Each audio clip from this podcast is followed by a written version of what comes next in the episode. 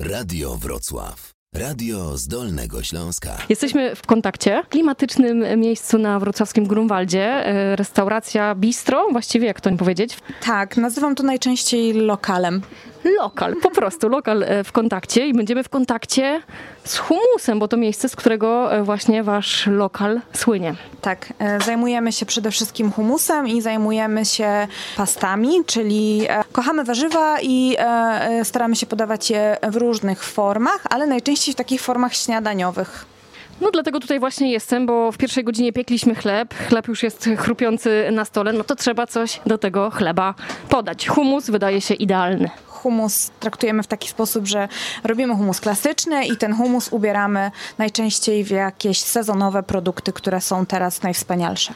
To jeszcze myślę, że należy się słowo wyjaśnienia słuchaczom, bo być może nie każdy wie, cóż to jest ten humus. Ten humus. Ten humus. to chyba najczęściej e, jest określany jako pasta z ciecierzycy, co jest trochę za skromne, jak dla mnie. Składniki są proste. Najważniejsza jest chyba technika i balans. Oczywiście jest kilka takich wspaniałych miejsc na świecie, które robią świetny humus i te humusy się od siebie różnią. No to dlatego, że każdy ma tam jakiś swój podpis na, na górze tego humusu. Humus składa się z ciecierzycy, z tahiny, z cytryny, z kuminu i z soli. No i sekretem odpowiednie proporcje, rzecz jasna. Dokładnie, proporcje i balans pomiędzy tymi e, smakami. Niektórzy lubią humus, który jest bardziej tahinowy, inni taki, który jest bardziej cytrynowy. Dla mnie on powinien być dosyć e, wyraźny. No nie może być przede wszystkim mdły i zawsze szukamy właśnie takiej prawidłowej proporcji pomiędzy wyczuwaniem soli, tahiny, a cytryny. Ja już wiem, że przepisu nie zdradzicie, no bo to jest pilnie strzeżona tajemnica tutaj, ale jakieś może wskazówki dla kogoś, kto chciałby taki humus zrobić w domu. To myślę, że przede wszystkim polecam gotować ciecierzycę. Nie z puszki. Nie, nie.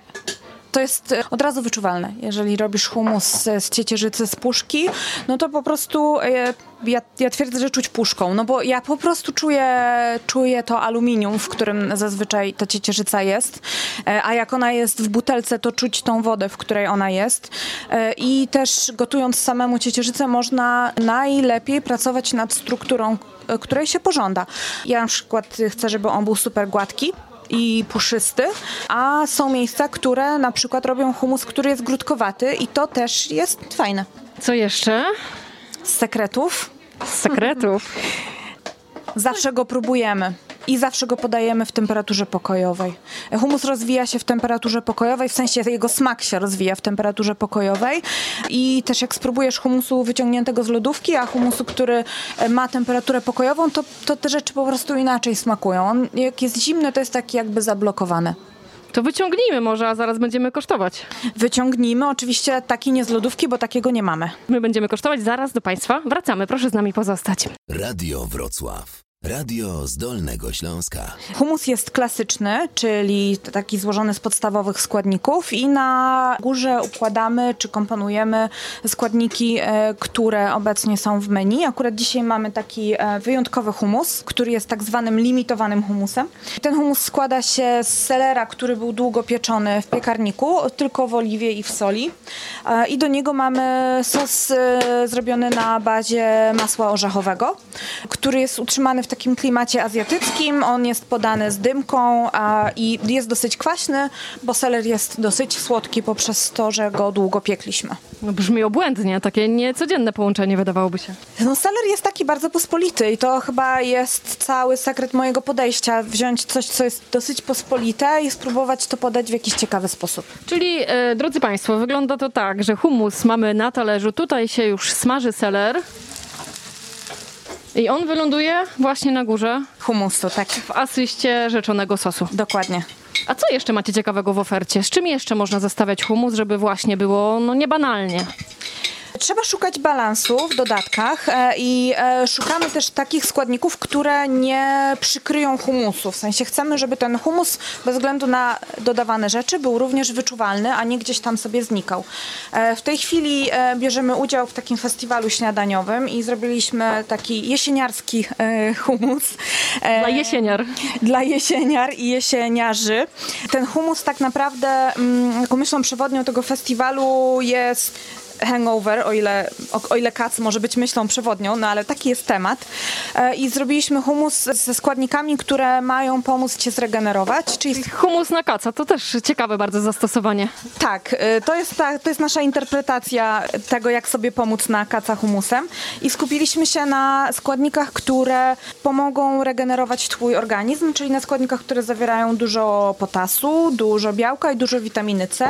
I w tej chwili to jest humus z takim gęstym kremem e, z pieczonych buraków. Do tego jest sos zrobiony na pomidorkach lima z grillowanymi pomidorkami koktajlowymi. Podajemy to z chrzanem wieluńskim. E, Do tego robimy taki parmezan wegański. W nim głównym, głównym składnikiem są migdały. Czyli, drodzy Państwo, jeżeli ktoś był e, wczoraj na imprezie, proszę dać głośniej i jeszcze raz posłuchać. Tak jest. Humus z burakiem, z pomidorami grillowanymi, bardzo aromatycznymi, z chrzanem, który jest pikantny. Jest to chrzan wieluński, jest przepyszny, bez dodatku na przykład mleka w proszku. Do tego em, posypujemy całość wegańskim parmezanem, złożonym głównie z migdałów i prażonymi orzechami laskowymi. I człowiek jak nowy. Mam nadzieję. Radio Wrocław. Radio z Dolnego Śląska. A dzisiaj w kulinarnym przedpołudniu rozpracowujemy humus. E, Jesteśmy w miejscu, które nazywa się W Kontakcie i podaje genialny e, humus właśnie. Wasz ulubiony humus to jaki? Moim humusem, ulubionym humusem jest humus z pikantnym e, masełkiem, z ziołowym jogurtem i z jajkiem w koszulce. Kocham go. To takie danie się ogromne robi z tego. Tak, y, to się robią takie dania. No właśnie to też jest, y, jeżeli ktoś na przykład już u nas bywa dosyć często, to też rozumie, że ten humus nie jest tylko takim sobie snakiem czy jakąś przekąską, tylko staramy się, żeby to właśnie były dania. Powtórzmy jeszcze, bo może e, ktoś dopiero włączył radio. Humus to jest pasta z ciecierzycy z solą, pieprzem, cytryną, Bez pieprzu, bez pieprzu, przepraszam. e, z kuminem, z tachiną, z cytryną, z czosnkiem. A ta tahina, cóż to takiego? Tahina to jest pasta z sezamu. E, ona też jest bardzo ważna. Sezam e, musi być przede wszystkim uprażony i musi być uprażony do takiego poziomu, żeby nie był e, gorzki.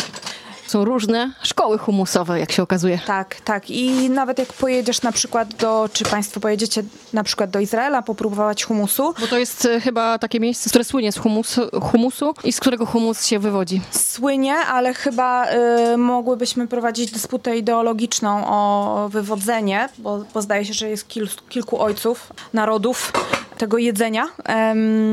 Natomiast to, co tam jest fajne, to to, że właśnie takie miejsca, które słyną ze świetnego humusu, mają humus y, inny od siebie. I to jest super. Każdy ma swój styl.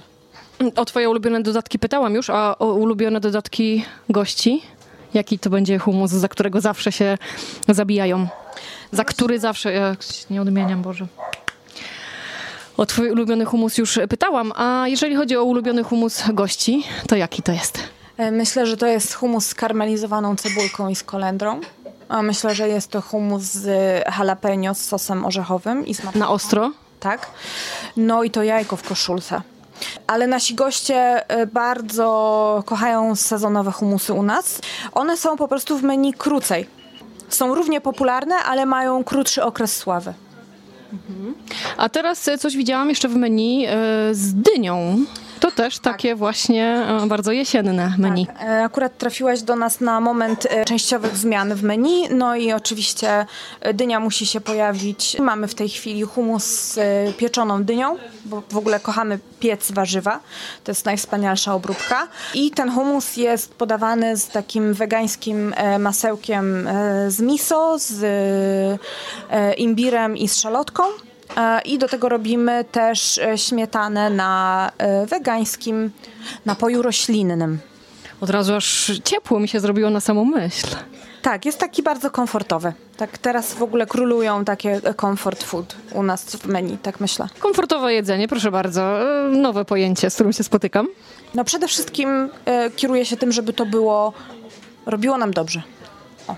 A dynia robi nam dobrze jesienią, właśnie, tutaj bez dwóch zdań. Tak, tak. I widzę tutaj wśród dodatków też mnóstwo macie różnych e, orzechów. Orzechy i humus to też jest bardzo dobry duet.